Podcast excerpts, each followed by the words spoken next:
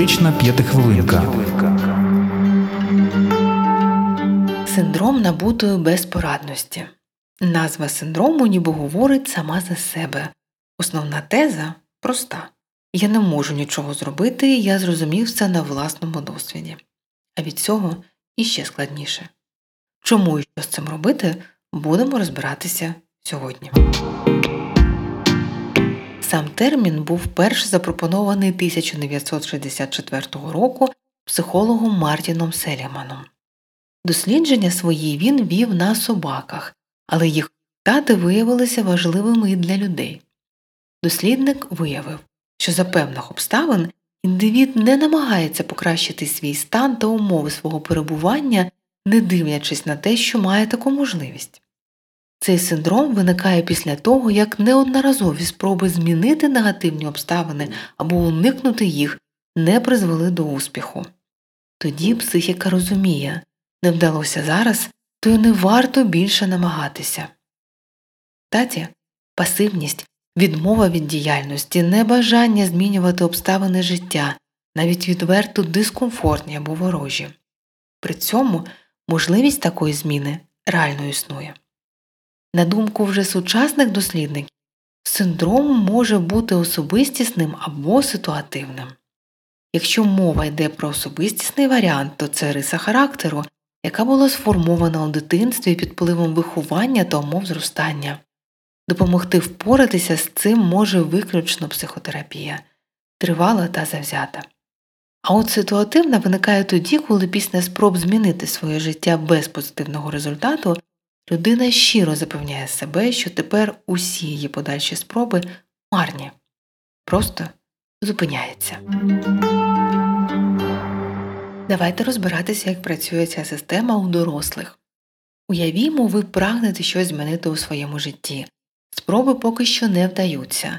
Тут на допомогу з'являються родичі або друзі, які без зайвих складнощів можуть усе владнати. Декілька таких епізодів і вже створений міф. Ви потребуєте допомоги та особливого піклування, бо самостійно щось вирішити просто не в змозі.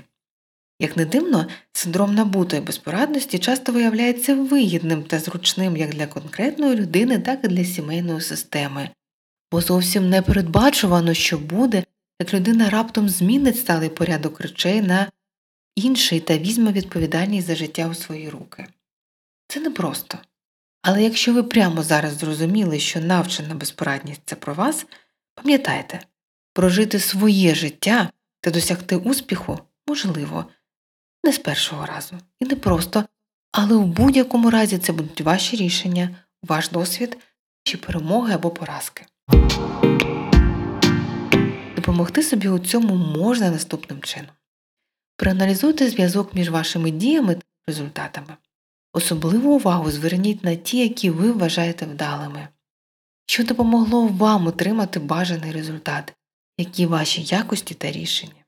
Примиріться з тим, що невдачі це нормально, не програє той, хто нічого не робить. Надихайтеся.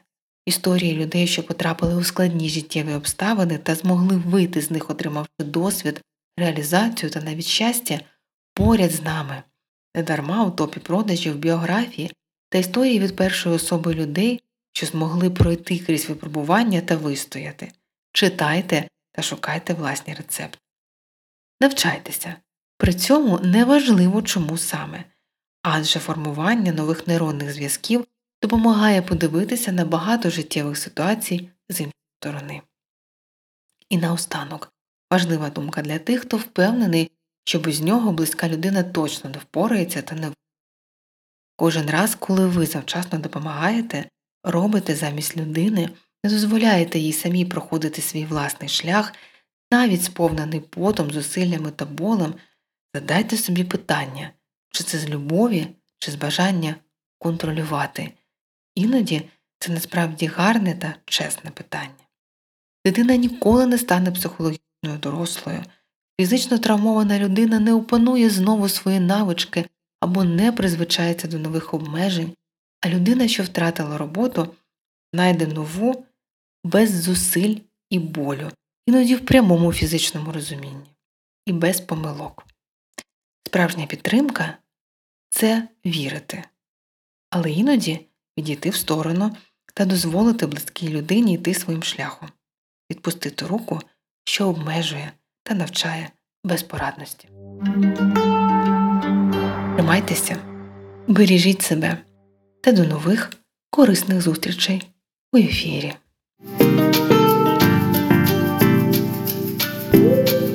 Психотерапевтична п'ятихвилинка.